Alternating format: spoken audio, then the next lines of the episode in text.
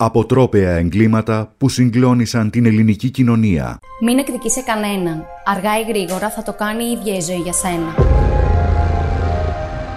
Αυτή ήταν η τελευταία ανάρτηση στο facebook της μαύρης χείλας της Αργολίδας, λίγο πριν συλληφθεί και ομολογήσει ότι σκότωσε τον ναυτικό σύζυγό της.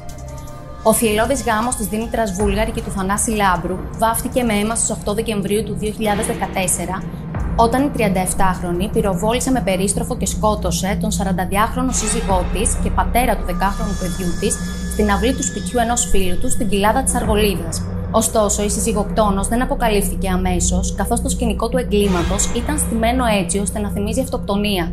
Έτσι, οι τοπικές αρχές δέχτηκαν με συνοπτικές διαδικασίες αυτή την εκδοχή. Ωστόσο, οι συγγενείς του θύματος δεν πίστηκαν η κακή συμβίωση του καπετάνιου με τη σύζυγό του και οι εξωσυζυγικές σχέσεις που υποψιαζόταν ότι είχε, τους οδήγησαν στο να αναζητήσουν την αλήθεια. Η διαβολική χείρα, βλέποντας ότι οι συγγενείς του άντρα της ξεκίνησαν έρευνα, εμφανίστηκε δύο φορές στο στούντιο της εκπομπής Φω στο Τούνελ με την Αγγελική Νικολούλη, κάνοντας έκκληση να βρεθούν μάρτυρες. Βέβαια, η Δήμητρα Βούλγαρη εμφανιζόταν με ένα διαφορετικό πρόσωπο στα διαλύματα της εκπομπής, καθώς ρωτούσε μερικούς από τους παρισταμένους πώς έβλεπαν την παρουσία της και τα λεγόμενά της.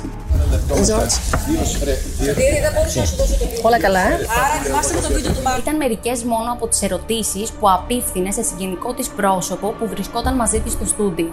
Μάλιστα, μια πληροφορία που έφτασε στο στούντιο της εκπομπής και ανέφερε ότι στο παρελθόν είχε μαχαιρώσει τον σύζυγό της, την τάραξε πολύ. Όταν ρωτήθηκε σχετικά από τη δημοσιογράφο, απάντησε πως είχε κοπεί από σπασμένο πλαστικό, λέγοντας ότι θα ακούσετε πολλά, ότι τον έχω σκοτώσει, ότι τον έχω αποκεφαλίσει.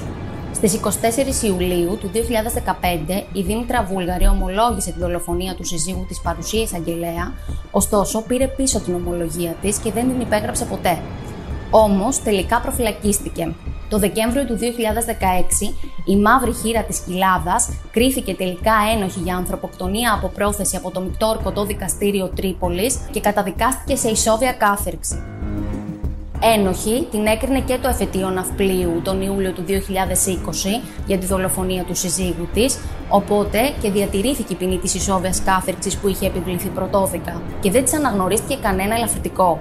Έτσι, η συζυγοκτόνος οδηγήθηκε ξανά στις γυναικείες φυλακές Ελαιώνα Θηβών, όπου και παραμένει μέχρι σήμερα.